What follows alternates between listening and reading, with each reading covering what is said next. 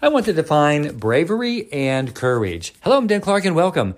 You know, in our current culture, there is a bunch of fear going on, but do you know that fear comes right before courage and fear comes right before bravery? Yes, when I'm working with someone as a therapist or a counselor, one of the things I often say to them is that they are very brave and they have lots of courage because it's difficult to face the things that we know that are true that we don't know how to change about ourselves. I mean, life is about me being happy with me means that I am actually doing the changes and changing the things about me so that I can actually have the life that I want to have. I can change who I am.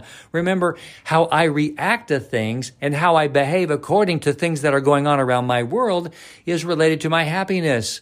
The fear is, is that I'm going to succumb to the things that are going on that I can't control. And I let the things that are going on in my world affect me in a way that I don't have happiness. Happiness is where I'm embracing a truth, but I also am courageous and brave to be the person that I want to be regardless of the circumstances.